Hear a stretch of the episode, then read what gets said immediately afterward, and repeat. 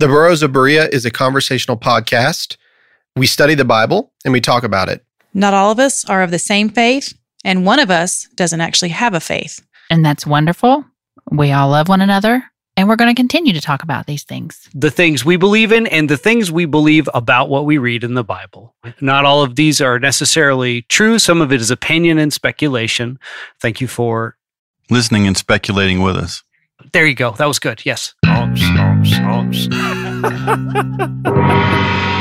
You are listening to the Burros of Berea. Nody no no no nody no no notes nody no notes from the underground. Welcome back to Notes from the Underground. This is a podcast where we take a microscope microscope to uh, some of the Bible's more thornier topics. Take and some people. microcope. Take the microscope. yeah. I'm your host, Tiziana Mom So Hard Severse. To my right, we've got uh, Rick, the Podfather Welch. Hey, how do you mom so hard today? How do my mom so hard today? Oh man, I hadn't thought about that. Ah. How You do you know mom what? so hard? Eat chocolate for breakfast. I don't care. Mom's good. you know what? You know, you know, enough. you know, she's momming so hard today, Yeah. doing this Bible study while watching a baby monitor. Yes. And the baby is sleeping only for moments. Yeah, that's that. Yeah, yeah. My, how I mom so hard today. Eat eat whatever you want for breakfast. I don't have time for this. That- that's real mom stuff That right is- there. That's mommy. real mom Real stuff. hard. Yeah. Behind the glass, Rocket Man Andy Bishop. And visiting us from Long Island, we have Pastor Mike Miano. Yes, thank you for inviting me to be here. It's good to be in the presence of miracles. Oh, that's that's sweet. Presence Hey. of miracles. I love that. You're exactly right. Yeah. So we're going to pick up where we left off in our study of Ruth. Um, one of the things that we had talked about was the was before we jump in because we are still in Ruth chapter one. We spent a whole podcast barely getting through. Yeah, but you gave him a lot of good information. Verses. Yeah. Well, you got a lot of You background. got to know who Moab is. yeah, you got to know how you got to understand what's going on here because you got to understand the larger picture of what God is doing and the larger, you know, generations long story of the redemption of mankind. That was God's whole goal from the beginning. And so you got to understand the, the sort of animosity that existed and like the history of who these people are because then only then can you understand the miraculous love of God that wants to redeem even them. Mm-hmm. Well, you kept my attention, and my brain is a squirrel. Oh, So that's always a good. well, hey. Yeah. Okay. That's, that's pretty to good, actually. Yeah. All right. So, so, Yeah, Rick knows. so His brain is actually a cat. Chasing a squirrel. Good stuff. My brain is scrambled eggs at this point. But you know, anyway, that's why I keep jumping around and forgetting where I'm at and having to go back to my notes and this and, and this and that and whatnot. You're whatnot. and doing the other. wonderfully. Yeah. All right. Well, thanks. Okay. So picking up where we left off, we are just now um, getting into the meat of the story. We have this man Elimelech and his wife Naomi and their two sons. There's a famine in their own land, so they go to Moab, who is a neighboring nation who has all this historical beef with Israel, but they do it anyway. And then they do the unthinkable. They marry Moabite women, which was um, a prescription in Deuteronomy against that they ignored. And um, they also did it without their parents' consent, which was also hugely like problematic in the the way that Israel did things. So we've got all these like problematic characters, um, and then of course all of the dudes die. So Elimelech, Mahon, Jillian, all dead. Managed to get some fart sounds into and this part um, too, huh? and now and now Naomi is left with this. So we have um, Naomi and Ruth's return to Bethlehem. I, I've got the NIV version loaded up, and I don't even know why, because I don't love that. The newly No. inspired version. Just and not not whatever you read is how you read it. And i'm not here to comment on that. You know you do you you do you butterfly. But i'm gonna move down. I'm trying to find the i like the new revised version. So all right. So now we're here at naomi and ruth return to bethlehem verse 6 anybody want to read? Yeah, take it over, Mike. yeah he's got such a good reading thank you. voice. I know it's great.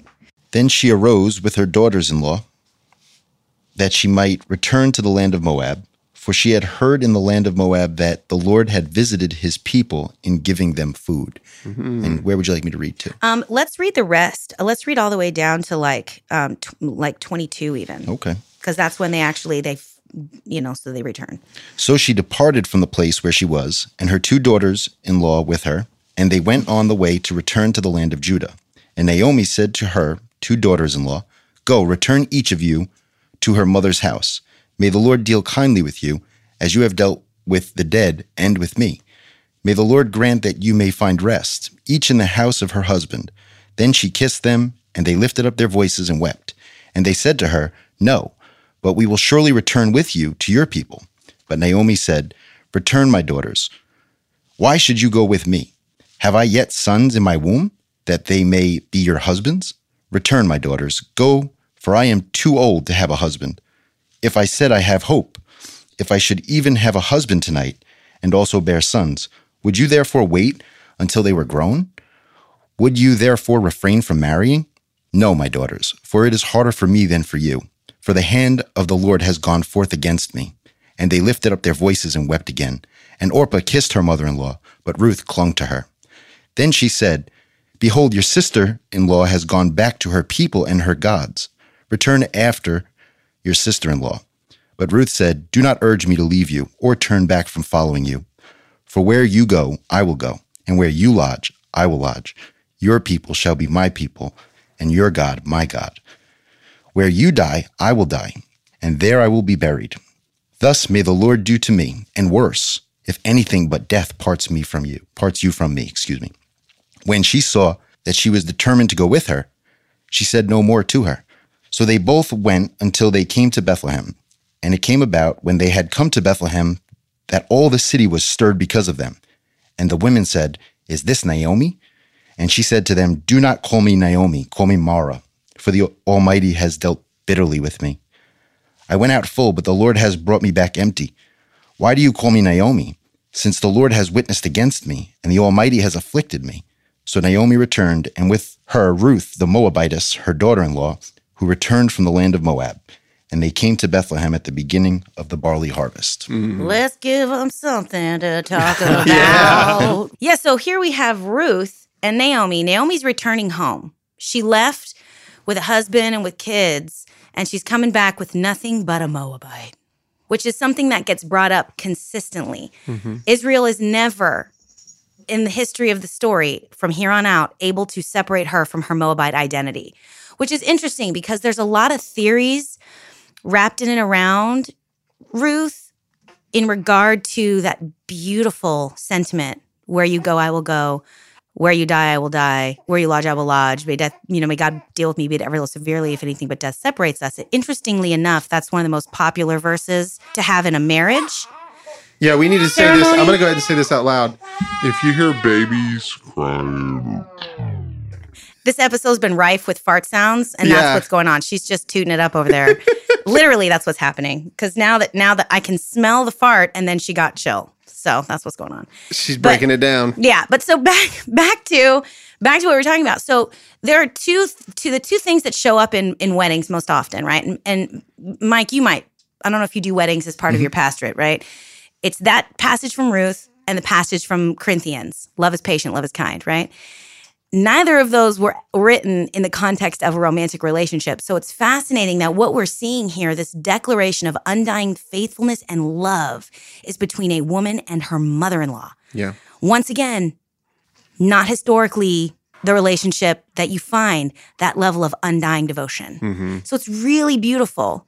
So here comes Naomi home with her head hung and her tail between her legs. She left with my God is king and returns back with bitterness. Bitterness.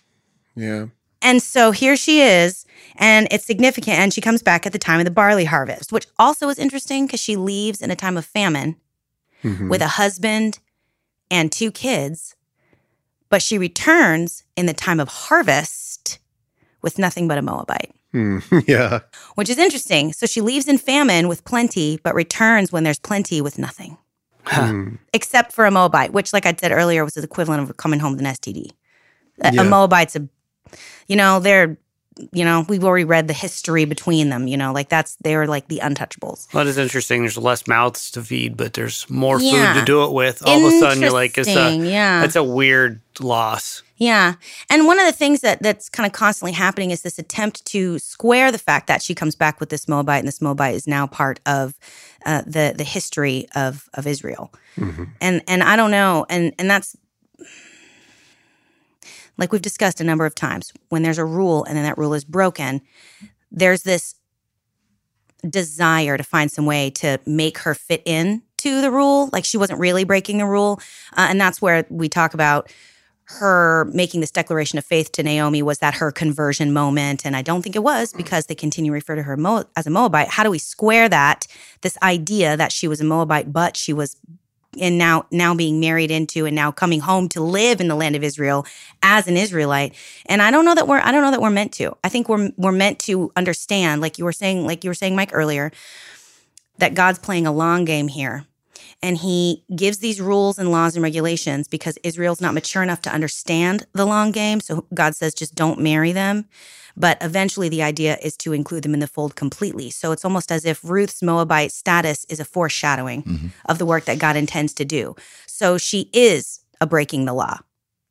She Yeah. is. And there's this. There's also we have to remember that God did accept aliens into you know their faith. Like He allowed that to happen. Mhm. You know, and if if they if she said your God is my God, then that was the acceptable thing for them to bring him in. That, that's what was required.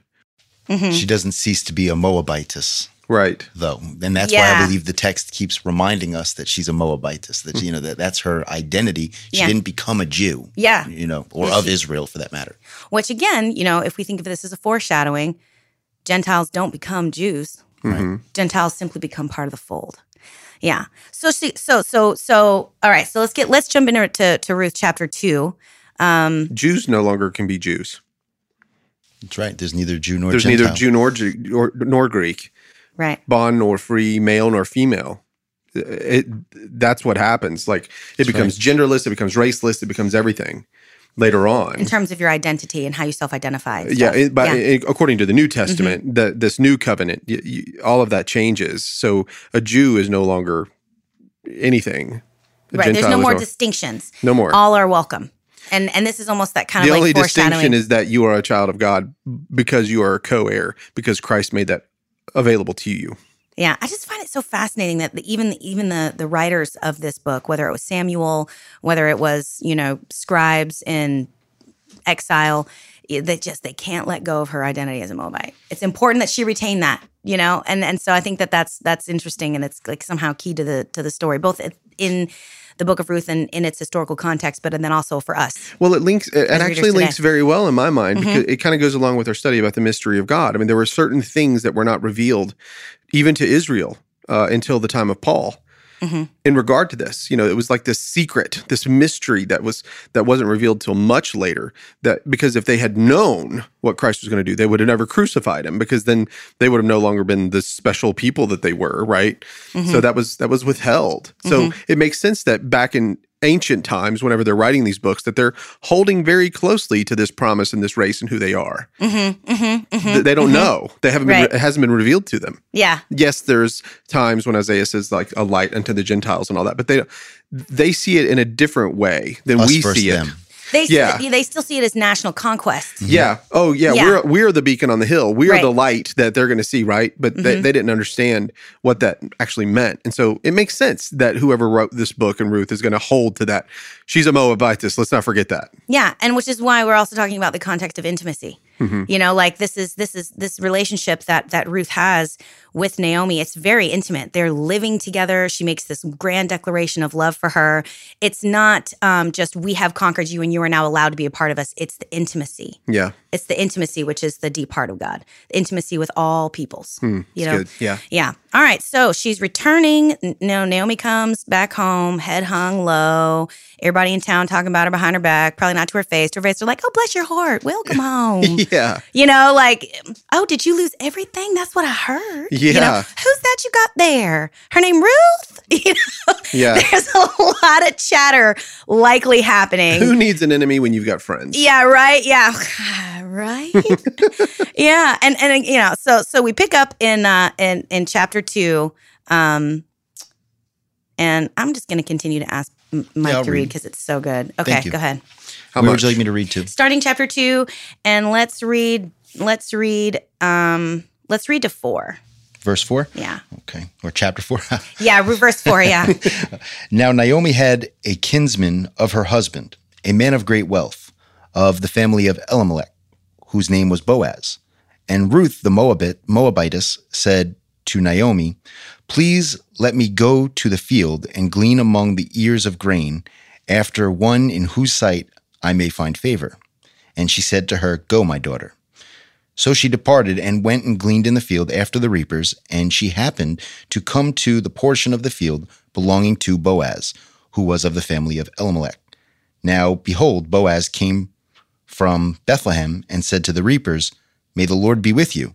And they said to him, May the Lord bless you. So this is also interesting because Naomi's like, okay, we got, Ruth's like, okay, we got to eat.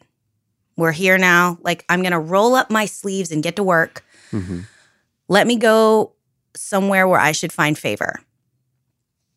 She shouldn't even had to say that because way back in Leviticus, it was commanded of the Israelites to leave when they're when they're they're harvesting their field to leave the gleanings behind for the alien and the widow.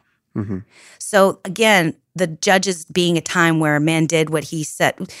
Throughout the book of Judges, we see this this this up and down, this kind of these two consistent refrains. One in that they begun to do what was right in the eyes of the Lord, and then they just begun to do what was right in their own eyes. Right. So this is clearly at a period of time where they'd begun to do what was right in their own eyes. So this was a dangerous, lawless place because in Leviticus, let's just read it. I'll read it. Leviticus 19, 9, 10. When you reap the harvest of your land, you shall not reap to the very edges of your field or farther the gleaning of your harvest. You shall leave them for the poor and the alien. I am the Lord your God. Mhm. So God had already commanded Israel to live in this way. And yet here is Ruth saying, Where can I find safety? Who's going to be safe? She shouldn't have had to ask that. So we already are painting a picture of the period of time within the period of the judges that the story is taking place. Scary place. Well, I'm just really curious though when you bring it up that way because to me it seems like it's the opposite, and Mm. this is just my. The, it seems like it's in place because Ruth knows to go do it. I don't know if Naomi told Ruth that this was how the Israelites were commanded in the past, and so there would be something to glean because she's heading Mm-hmm. out to glean, so she knows it. I don't know if the Moabites do this. This seems to be a command of God to the to the Levites. Or in Leviticus, a command to the Israelites on how to do it. So it seems like Ruth knows that she can go do this. Ruth knows she can do this, but I think this is a common practice because this is not, you know, not just to the Israelites. I don't think it belonged. No, and now, Okay. now, now, I'm not, and um, I have not researched this particular historical perspective. But Jesus says, "The poor you will always have with you," because the destitute, the poor, the infirm, the elderly, they've always existed throughout the history of humanity, and they've always. I mean, they, that's at, the, at that period of time in your life, you're you're scrounging. If you can't harvest a field and you aren't part of a big family, so I don't think it was that uncommon for any place where there was um, agriculture, which was quite a few. Agriculture had risen up. Agriculture arose like almost first and independently of any other um, influence in the Levant, which is this Fertile Crescent area. It also arose independently in China, but farming and agriculture arose at this particular part of the world a long time ago. So likely when the Israelites entered into this land from Egypt where they had been in slavery, they probably picked up farming from them.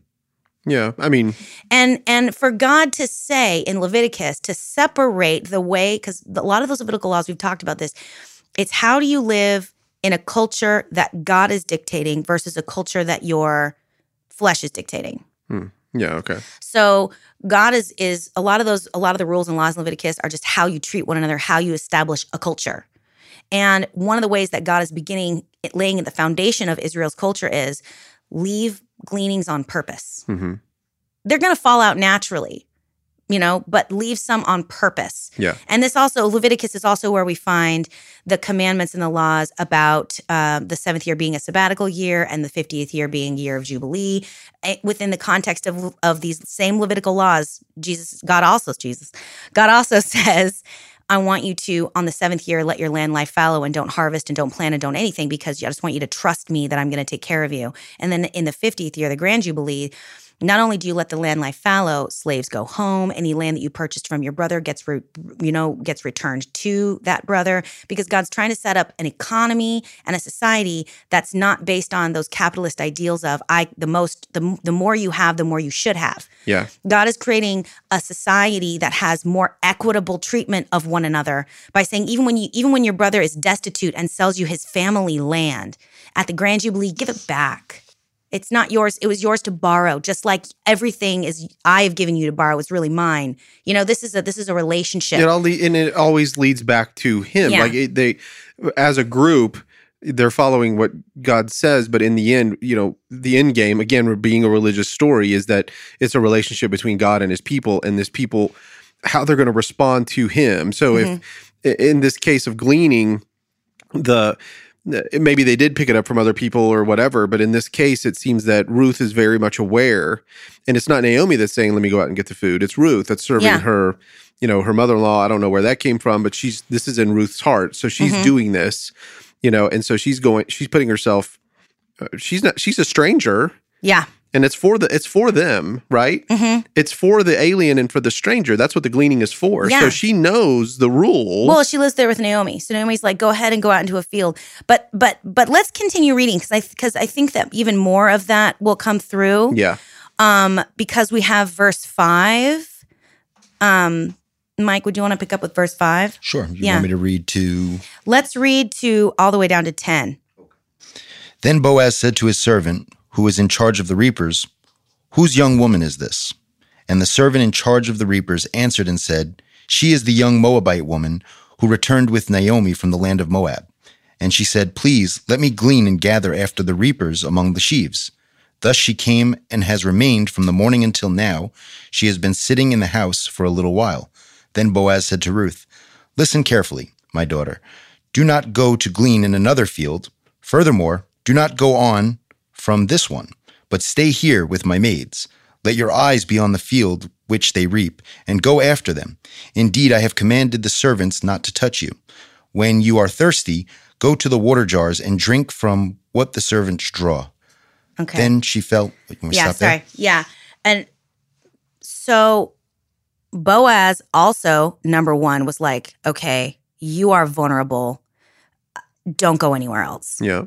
He shouldn't have had to say that because all gleanings of all fields had already been commanded by the Lord your God. Okay, now I see what you mean about being in the time of judges. I Yeah. get it. Yeah, yeah, yeah. I get Number it. two, he had to tell his own bros to not lay a hand on her. hmm And I don't think he meant smack her around. No, we know what it meant. he had to tell all of his own men be good to this one don't harm her which means they had a reputation for harming Yeah, well, and you can hear it in the servant's voice. Number one, yeah the servant knew, so that means people have been talking about him. right And did I? I said number one. Yeah, Mhm. number one. Number two, uh, Boaz picks up on that. He he Mhm. immediately picks up on how his servant responds. right Do you see what I mean? Yes. So he goes to the source. Like, okay, I'm going to bypass all this hubbub and go straight to the source. Talk Right. to the girl. exactly Mhm. and so and and and again you know they know that she's with naomi um you know so they're kind of like familiar that she has some attachment to one of their kin you know but the fact that boaz has to like outline this this is he's like look you're not from here Yep.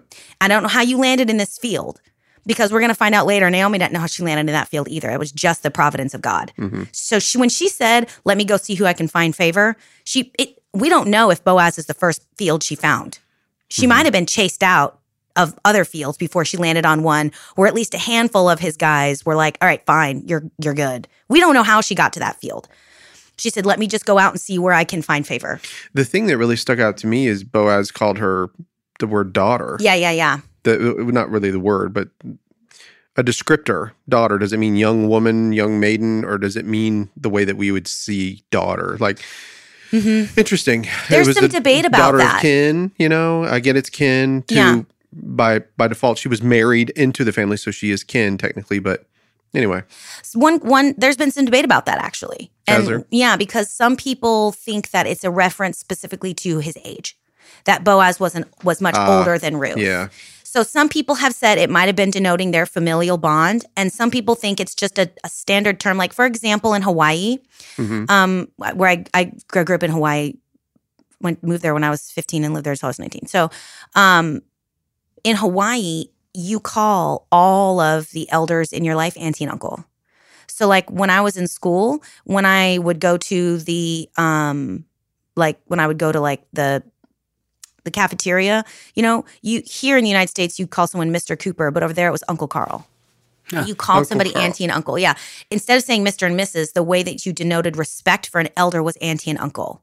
That's that's kind of uh that's kind of Asian actually. Okay. Yeah. Yeah. See, so the, so there's also sort of this kind of like cultural concept of when you when you call someone auntie and uncle, you're denoting respect and you're also acknowledging their age. You know, so you know, auntie and uncle. So it's possible that that the the term daughter was specifically only in reference to their age group, their age gap. You know, and he was ref- he was recognizing that she was uh, younger than him, um, also potentially vulnerable because she was much younger than him. It's possible that he was saying, "I see you, young thing, needing needing protection, and it's okay, my daughter." It's possible. I looked at uh, so in the Hebrew word uh, in my Strong's Concordance it's H one three two three, and the Uh-huh. transliteration is bath. Bath. We pronounce it bath. That's the word, and it says uh, feminine, a, a daughter, used in the same wide sense as other terms of relationship, literally and figuratively, like apple of the eye, hmm branch, company, daughter by relation. So it's relationship. So he sees, you know, a, the word itself, its meaning, you know, is seen as familial. hmm It looks like. hmm So anyway, Yeah. I- and they can debate it, but it just seems like it was as familial to him. Like, and we get to learn a lot about Boaz. Boaz was a pretty righteous dude. Yeah, yeah, yeah. Well, and uh, yeah. So so he gives her this particular, you know, commandment to stay close. And then um let's pick up with uh with 10. And let's let's see. We might as well go ahead and read all the way down to 23, 10 to 23 cuz that's that'll be good. Yeah. Reads like a full story. Yeah, exactly. Okay. Then she fell on her face, bowing to the ground, and said to him, Why have I found favor in your sight that you should take notice of me, since I am a foreigner? And Boaz answered and said to her, All that you have done for your mother in law after the death of your husband has been fully reported to me, and how you left your father and your mother and the land of your birth and came to a people that you did not previously know. May the Lord reward your work, and your wages be full from the Lord, and the God of Israel, under whose wings you have come to seek refuge.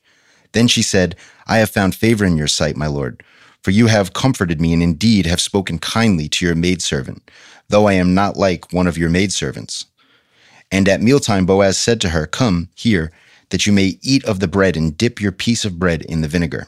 So she sat beside the reapers, and he served her roasted grain, and she ate and was satisfied, and had some left. When she rose to glean, Boaz commanded his servant, saying, Let her glean even among the sheaves, and do not insult her. And also, you shall purposely pull out for her some grain from the bundles, and leave it, that she may glean, and do not rebuke her. So she gleaned in the field until evening. Then she beat out what she had gleaned, and it was about an ephah of barley. And she took it up and went into the city, and her mother in law saw what she had gleaned. She also took it out and gave Naomi what she had left, and after she was satisfied. Her mother in law then said to her, Where did you glean today, and where did you work? May he who took notice of you be blessed. So she told her mother in law, with whom she had worked, and said, The name of the man whom I work today, with whom I work today, is Boaz. And Naomi said to her daughter in law, May he be blessed of the Lord, who has not withdrawn his kindness to the living and to the dead. Again, Naomi said to her, The man is our relative. He is one of our closest relatives. Then Ruth and the, the Moabitess said, Furthermore, he said to me, You should stay close to my servants until they have finished all my harvest. And Naomi said to Ruth, her daughter in law, It is good, my daughter, that you go with this with his maids, lest others fall upon you in another field. So she stayed close by the maids of Boaz in order to glean until the end of the barley harvest and the wheat harvest, and she lived with her mother in law. All right. There's so much in this. There is. There's so Let's much. talk it through. Let's talk it. So starting from the top, first of all, Boaz was to invite this foreigner who was supposed to be gleaning the leftovers, which is which which is for the poor, the destitute, the refugee, for him to invite her to come sit with him and dip her bread in his vinegar. Mm-hmm. Listen, y'all, I do not invite anybody to dip their food in my dip. Yep. Right? We don't double dip around here. You keep your salsa to yourself. I'm gonna keep my salsa dip. to myself. It is intimate. Remind me not to go to one of her Super Bowl parties. Yeah, right. No, I'll just dish out on my own. Like, mm, this is a conversation, but this is a conversation lots of people have. Like, there are those people that will take a bite of your sandwich when they can still see your tooth marks in it. And you know what I'm saying? And there are people that will not. Like, I don't share. mm-mm. There's some intimacy to this. There's an intimacy here. Yeah. And so the fact that he, so he invites her to come sit and dip his, her bread in his wine. They must have chatted at length too. He must have asked her questions. He must have investigated because again, this woman, we're talking about a period of time where a woman without a man is extraordinarily vulnerable. hmm A woman without a man is extraordinarily vulnerable. And, Na- and Naomi was that person. And in so she's without a man. And so what does Ruth do? Ruth takes up the mantle and by proxy steps in to be her protector. Even though it's she even though once Naomi dies, it's gonna leave Ruth vulnerable. That's right. Because what is what did Naomi say? What? What I got kids up in here that I'm going to give birth to and give you another husband? I have no opportunity to offer you another man. Mm-hmm. So when I die, what are you going to have? Go home to your families where you can find a man that will protect you. Yeah. So Ruth has taken this enormous mantle of the protection and the care of Naomi, who when she dies, Ruth, what will Ruth have? Nothing. She'll Nothing. be yeah, she'll be worse off than Naomi. the ultimate sac, and she's in a strange land. in a strange land. It is the a- oh, I got goosebumps all over my body. I just want to cry. It is the absolute ultimate sacrifice yeah. that Ruth is making, and Boaz is floored by it. Yeah. He is like, "What? Yeah. Who's this lady? Who are you?" Like he's fascinated by her integrity, by her character, and by the Hebrew word that we've talked about, chesed, her loving faithfulness Yeah. to Naomi. He is floored by it because it marks a woman of extreme character hmm that she would do this. So Even today, her. man. Even today. Even today, that's Even extreme today, character. That's extreme character. Yeah. Yeah. And so she How- you can't even get your kids to come and hang out with you much these days. Much Oh, yeah. less somebody that's just a, an in-law going, Yeah. you know, and leaving, cleaving and leaving nothing for themselves. Yeah, Yeah. How about that? Yeah. So that's so that's interesting. And then Boaz does this other thing that's pretty cool. He's like, when you're gleaning, don't just leave the leftovers. Like pull some out of your bag for her, Yes. okay? Mhm. Like leave her more than what she deserves. Leave her more and don't insult her. Don't rebuke her. Don't reprimand her. Which again speaks to the character of what would have been common behavior. They would have treated her like a thief. It's a thief that does that. Yeah. And he's saying, no, don't, don't do that to her. Leave it for her on purpose, but like pretend like you don't see her taking it. Yeah. Don't embarrass her. Right. You know, that's huge. And then the third, now this is, and this is, I think, what we really need to talk about. So the most important part is she gets home, and what is Naomi first word? Where you been today? Well, and the reason why is because do you know what do you know what an ephah a flour is? Like what what what that means? Like how much that is? I don't. Tell me. a cubic foot. That's of a good food. amount of flour. Of, yeah. a, Of food. a cubic Of foot, bro. That's like bringing home a sack of flour. Yeah. You're going to be eating for a while on that sack of flour. Yeah. That's pretty good Yeah, for a just a couple work. loaves of bread can come out of that. That's Yeah. a day's work.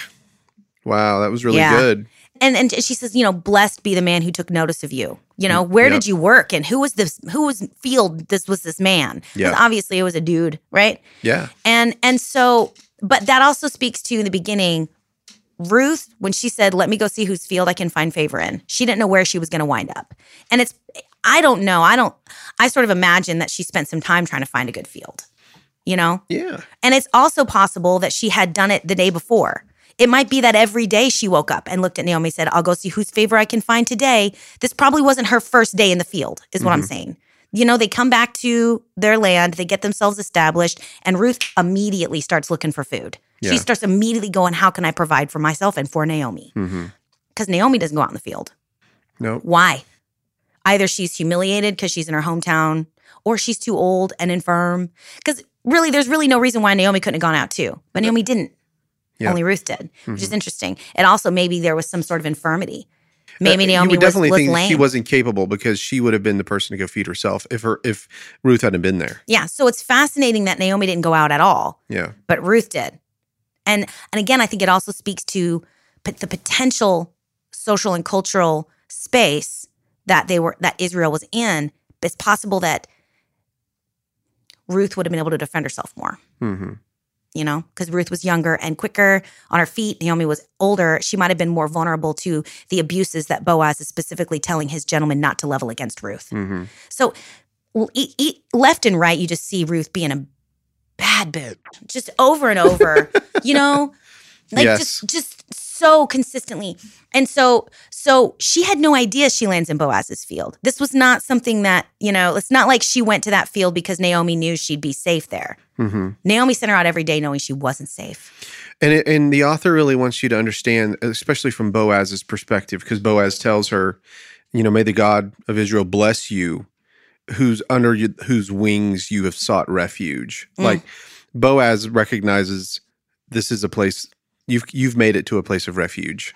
Well, you and- made it. And Boaz is also within a period of time that was potentially lawless. Boaz is is honoring, acknowledging the Levitical law. Yep.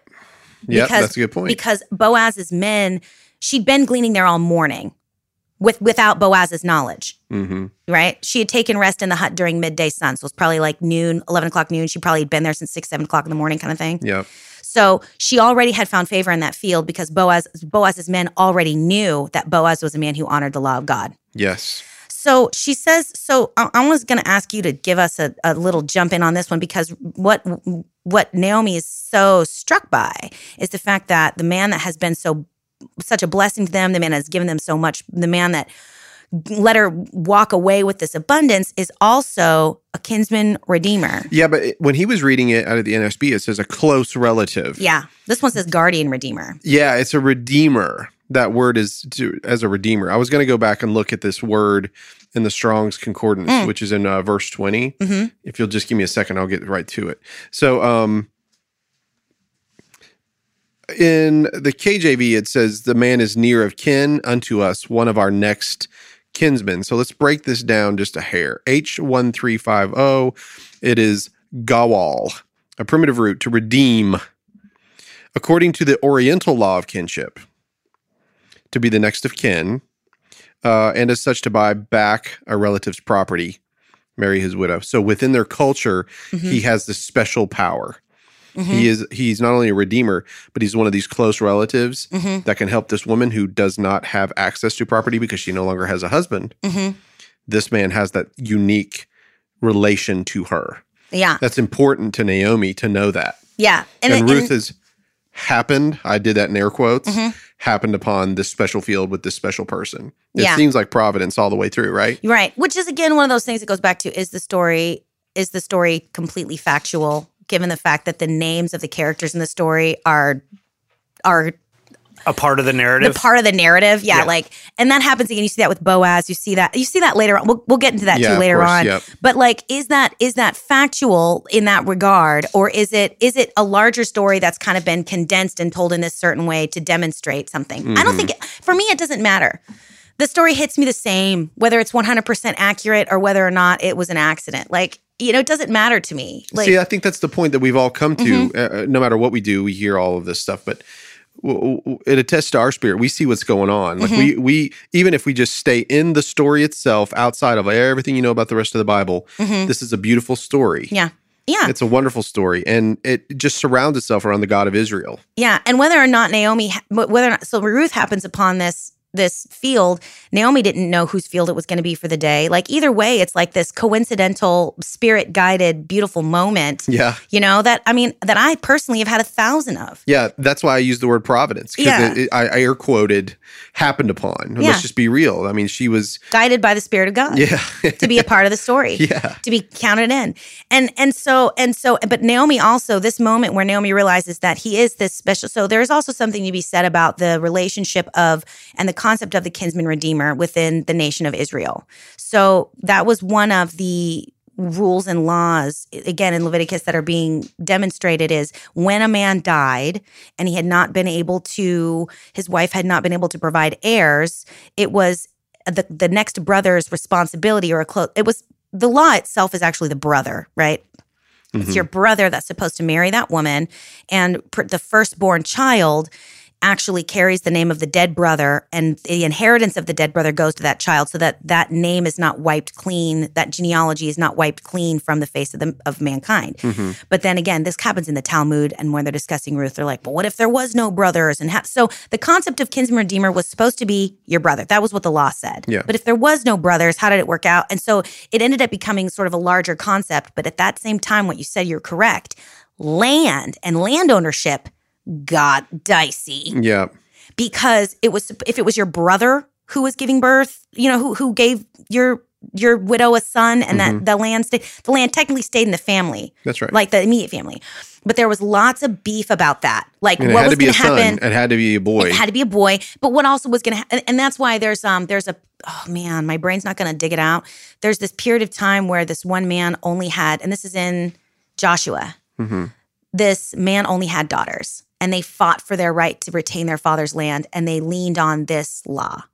They were like, no, there is no kinsman redeemer for for for our father's death. He didn't have sons. We and they petitioned, and God said, no, they're correct. Let those daughters keep their land. It's this very short story, and I can't remember what it's in Joshua. Hmm. Wow. So there's that's interesting too, because it's like this the, again. The whole idea is land is sustenance. Land is is is is the opportunity to perpetuate your line, you know, and make sure that your family line doesn't disappear. and I so, and I think I think Naomi is aware of this, right? mhm. Because Naomi, when when she's talking to Ruth, you know, Yeah. she says, well, first of all, she thinks about her her person. When she's talking to Ruth, like, oh wow, this guy's a kinsman redeemer, and I, I hope I'm not stealing your thunder towards Mm-hmm. No. the end of this. no, not at all. So, um, do you mind reading that verse 22 again? Sure. And Naomi said to Ruth, her daughter in law, It is good, my daughter, that you go out with his maids, lest others fall upon you in another field. That fall upon. Mhm. Yeah, fall upon. That is that word is palga. It's a primitive root. It means violence. Yeah, yeah. So we're R talking about yeah, You're gonna get R worded if Yeah. you're somewhere else. yeah. It could yeah, it could be sexual violence. It could be absolute. You know, hmm she she they could just beat her or do whatever. Yeah. And so Ruth is like, you know, pretty much out there helpless. Boaz is helping her, yeah, but but Naomi's trying to point out like, hey, it's good that he's going to let you stay with his maidens because then you're not going to get assaulted. yeah. So that's a good move. Yeah. But then but then she goes, but it's Boaz. He's a near relative redeemer. And immediately Naomi's little wheels start turning. Exactly. Because remember what she said when they were back in Moab. hmm She was like, What I'm gonna do? Have babies for you? She says, I love it. It's so funny. She's like, even if I got married, even if there was a w- baby in my womb right now, that's what she says. Even if I was pregs right this absolute second, what are you gonna wait for that kid to get old enough? You know? Right. Yeah. Which is also interesting because that is the story of Perez and Tamar hmm which is referenced in the end of the line. And what happened in that story? Tamar married a man, he died. She married the next man, he died. There was still no heirs. Now she's got two dead husbands, and her husband and the, the her father-in-law Perez is like, whoa, I ain't giving any more kids to this woman. She's like cursed or whatnot. We ain't doing this. So his son, who was he was young, he was like probably he was not marriageable age. Right. And so he was like, we got to wait for this kid to get old. But what he did is he shipped him away Hmm. because he did, he thought that Tamar was cursed. So then what happens when when he gets to be this the age that would be marriageable? Tamar comes and knocking and she's like, "Yo, give me my give me my birthright. Give me give me this kid. Give me this guy. I need to have some kids. Yeah. I need to have some kids for you, for your family." I got two dead husbands that I got to have kids for, and now I got a third. Like, give him to me. We got to get started. Yeah. And and Tamar and Perez is like, uh, uh, uh, uh, he's kind of weird about it. And that's when she dresses up as a prostitute and he's traveling through and she gets pregnant by her father-in-law because she she sets herself up as a prostitute so that Perez will go in and he's on his way taking his sheep to be sold or whatever and he like passes by a prostitute hut. I guess kind of like Burger King back in the day. I don't know. He just is like, "Oh, I'm going to stop in here and have something to eat." Can Whatever. I, can I call it whore hut? whore hut. Oh my gosh. Tamar sets up a little whore hut because how the heck did he know that, that, you know, but she disguises herself. So he goes in and he's going to sleep with her, but he's like, he's like, well, but I don't have any money to pay you because I haven't sold my sheep yet. And, uh, and, uh, and she's like, well, that's fine. Just leave me your staff and your cloak or whatever. And then just come back and get them after you've got some money. And so he's like, okay, cool. So he goes and sells sheep. When he comes back, she's disappeared. the woman that he was supposed. So the cloak and the staff are gone, and so is the whore hut. So he's like, okay, whatever. So he just goes home. And um, when Tamar's comes up to be pregnant and starts to show, he gets all all up in arms, and he's like, she done slept with somebody? And like so the man that refused to give her her the son to give the, the rightful son you know he's like what? She didn't man man man, man, man, you know stone her. Or not she. Had just gone out and getting laid by anybody old buddy. So she's like okay. She's so smart. She's like okay sounds good. But if you're gonna do that you should probably also murder the person who got me pregnant. Here's his cloak and his staff. Mic drop. Boom. That's right. you know, if I might say, I see a lot of prophetic pictures here. Like with Naomi, one thing that stands out to me is that Naomi seems to be the person that she's, you know, God is great when things are good. But the minute trial comes, she's, you know, call me bitter. You, know, it's, uh, and I, I see a picture there of Israel. I see a picture even with Perez and Tamar, um, you know, that, that there just seems to be a lot being said about Israel as a people. I'm, I really, I keep picking up on this prophetic imagery that I'm seeing throughout Ruth. And even, you know, to add some uh, point to that, Ruth is only mentioned very limited in the New Testament, in the apostolic interpretation, where Ruth is just seen as a prophecy of Jesus. So I, I just see a lot of prophetic notes happening in the imagery where Israel uh, oftentimes becomes a people where they don't see the sovereignty and the providence of God. They just, you know, when things are bad, they go from bad to worse right rather than being a people where again i'm reading this story and i'm saying these people are supposed to naomi's supposed to know god Yeah. you know she's of the of the lineage of people that have been god has revealed himself to yet notice what's happening here ruth is the one who's no trusting in the sovereignty and the providence of god in a Right. sense mm-hmm. whereas naomi's just you know call me bitter life is horrible And I want to tell you this, Andy, just because it's so wonderful. Yeah. She just described Tamar and Perez, that whole thing. That's in the line of Judah. yes This is previous generations to Ruth Oh, and Boaz and all of this. And here's the beauty of it all of this crazy, whacked out It's a mess. Gentile stuff, this mess, this is the lineage of Jesus Christ. Mm-hmm. oh, cool. Yeah. Yeah, Yeah. buddy. And that's the thing, because the whole story with Perez and Tamar, first of all, that happened well before the law was delivered. Mm-hmm. That happened well before because the law didn't happen until later. And that story happens way back in Genesis. Yep. And so there must have been some kind of cultural precedent in nearby people. Like that had to have been a known behavior. Mm-hmm. The, the idea that if a woman's husband dies before she has a chance to have heirs, then it's the responsibility of a brother to do that. That might have been something that they picked up on because that was all before the law existed. Mm-hmm. there's definitely cultural ideas i mean noah was told to separate clean and unclean animals before there was the law. Precisely. So there was some kind of cultural knowledge that that's how you care for a woman. That's how you care for your family line. That's how you honor your fa- your brother, your your slain brother, right? Like so there had to have been some kind of cultural knowledge, but it's interesting because in the lineage of Jesus Christ, we're talking about that happened twice. Yes. You know, so there's this consistent theme of the redeemer redeeming a destitute woman Yeah. It is. I mean, as a picture for the great and when you get to undying Joshua, when you get to Yeah. Joshua before the judges, Mhm. you've still got Rahab or Rahab. That's also in the lineage. I mean, I'm telling you guys, like it. Yeah, and she gets married. Beautiful. Her reward for that behavior is she gets um, married to an, an Israelite. She That's gets to be married. So she goes from being, you know, this woman who owns likely a brothel and probably a prostitute within that brothel. Mhm. She gets she gets redeemed out of that. And That- she's known forever as Rahab the harlot, Which right, which is one of the reasons just why like for Ruth me, is the Moabitess. You build Yeah. the biggest bridge in all of Scotland. right? Do they call you Andy the bridge builder? No. No. right. But that's one of the reasons why it's important to, to for me to say if you know people that are in sex work because the time for sex work being relegated to um, traditional prostitution is over. And we see sex work um, in a lot of different iterations nowadays. You have people that have an onlyfans page. You have people that do sugaring. You have people that do you know dancing. You have people that do bdsm you have people that do all kinds of things in terms of like their sex work and i think it's important if you have to remember that all of these women in these quote unquote sexually compromised positions, that was part of their story. hmm So don't be mindful Yeah. of having judgment around people that are inside of these um in inside of these kinds of relationships because you have no idea you do not know the story of redemption that God is writing Yeah. And you might be encountering that person in sex work while they're in the beginning of their story, you know, and you might also be count- encountering that person, you know, as they're doing the will of God in their life. hmm And that's that's one of those things that hits people really hard and in a difficult way. But it's important to remember we've got plenty of examples where when we see the end of the story, we're like, oh, that's fine. When you meet somebody that's in the beginning of that story, you don't know what God's doing.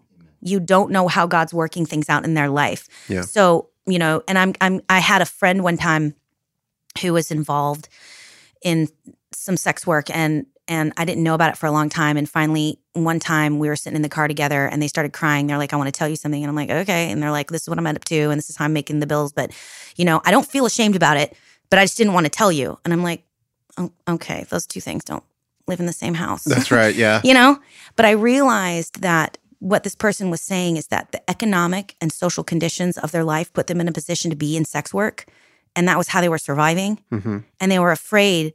It makes me want to cry. They were afraid to to tell me the truth of their whole story because they were afraid of my judgment as a Christian. That's that's so sad. Yeah.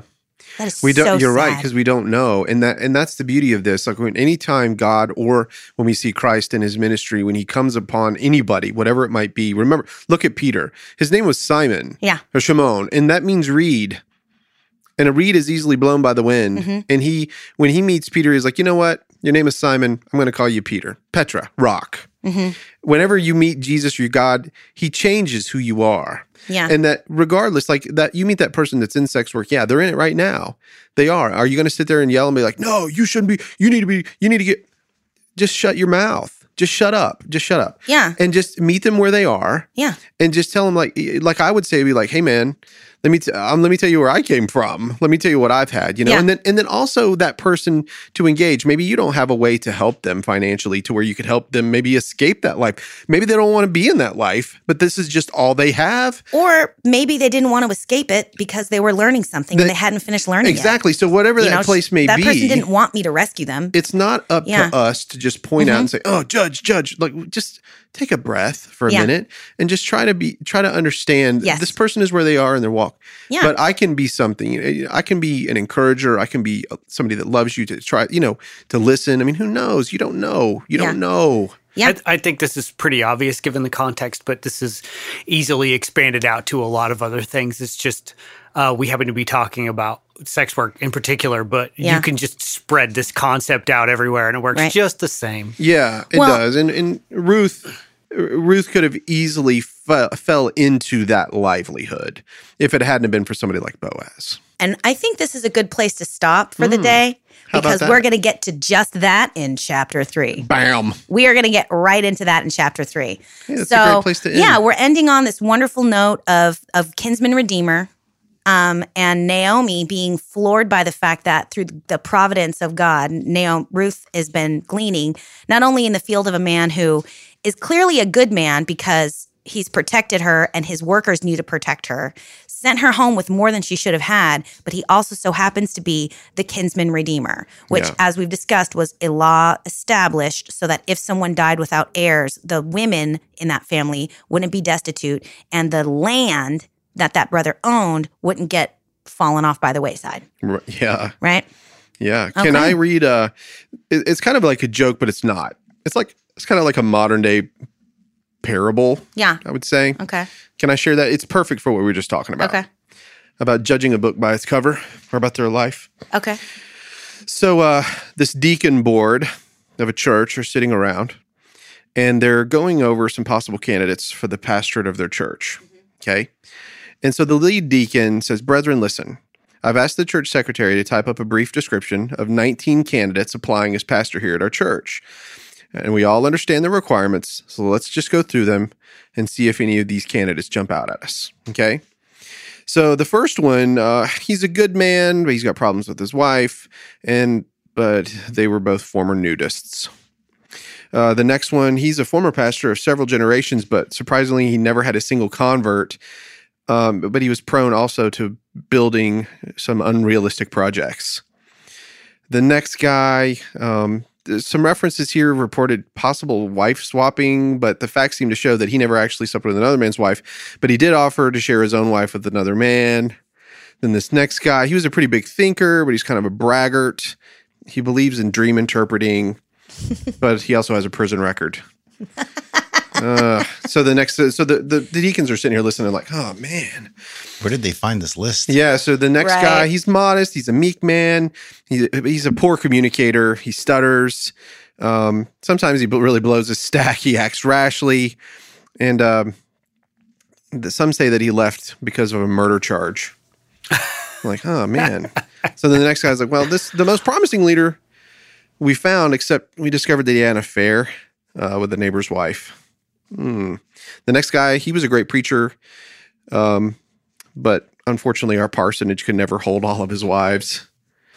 Wow. And they're like, geez, the list gets even worse and worse. This next guy's prone to depression. He collapses under pressure. The next guy, he's reported to have lived with a single widow.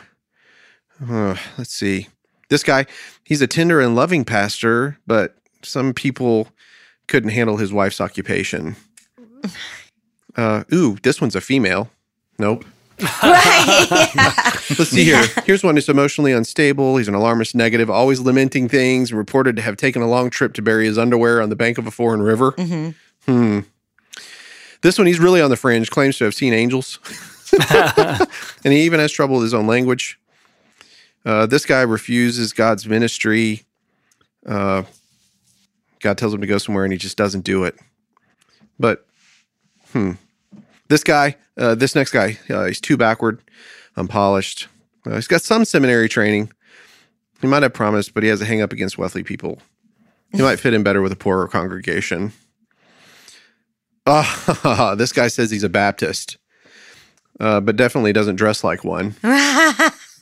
He slept in the outdoors for months on end, has a weird diet, provokes denominational leaders. Yeah, we can't have him. This No. guy, this this next guy, he's too blue collar. He's got a bad temper. He's been known to curse. He's been known to curse at kids. This guy, this guy seems like more of a powerful CEO type leader. He's a fascinating preacher. He's short on tact. He's unforgiving with younger ministers, and he's harsh. And he's been known to preach all night to the point where you might fall asleep. Mm. oh, this next guy, he's just too young. Move, move on. Done. Here's a good one. He's got really solid references. He's a steady plotter. He's conservative. He's got good connections, and he really knows how to handle money. The other deacons perked up. Ooh, on that final candidate. The head deacon smiled and said, Gentlemen, you all need to read your Bibles. Yeah. Yeah. So they were like, Huh? Yeah. And Yeah. he said, I just described to you Adam, Noah, Abraham, Joseph, Uh-huh. Moses, David, Elijah, Elisha, Hosea, Deborah, Mm-hmm. Jeremiah, Jonah, Amos, Peter, Paul, Timothy, and, the last one was Judas. Mhm. Yeah. So go ahead and judge a book by your cover. yeah. That's right. God uses things that you could have never imagined. That's right. Oh, I love that. Wasn't that a That's good great story? to end yeah, on. that's yeah, that's neat. Well, folks, we appreciate you hanging out with us and listening to us, and we'll see you next time on the Burros of Berea. Peace out. Woo! Hey guys, this is Rick from the Burros of Berea. Do you know how much blood, sweat, and tears it takes to make a podcast? None. But that doesn't mean that it doesn't cost a lot. And so if you guys don't mind, if anybody would like to give to help us with these episodes, it would be great. We'll put out even more content. And if you go to our Patreon page, just search for the Burros of Berea, you'll get extra notes, extra episodes, and it's pretty much free. A dollar gets you a lot. Thanks, guys.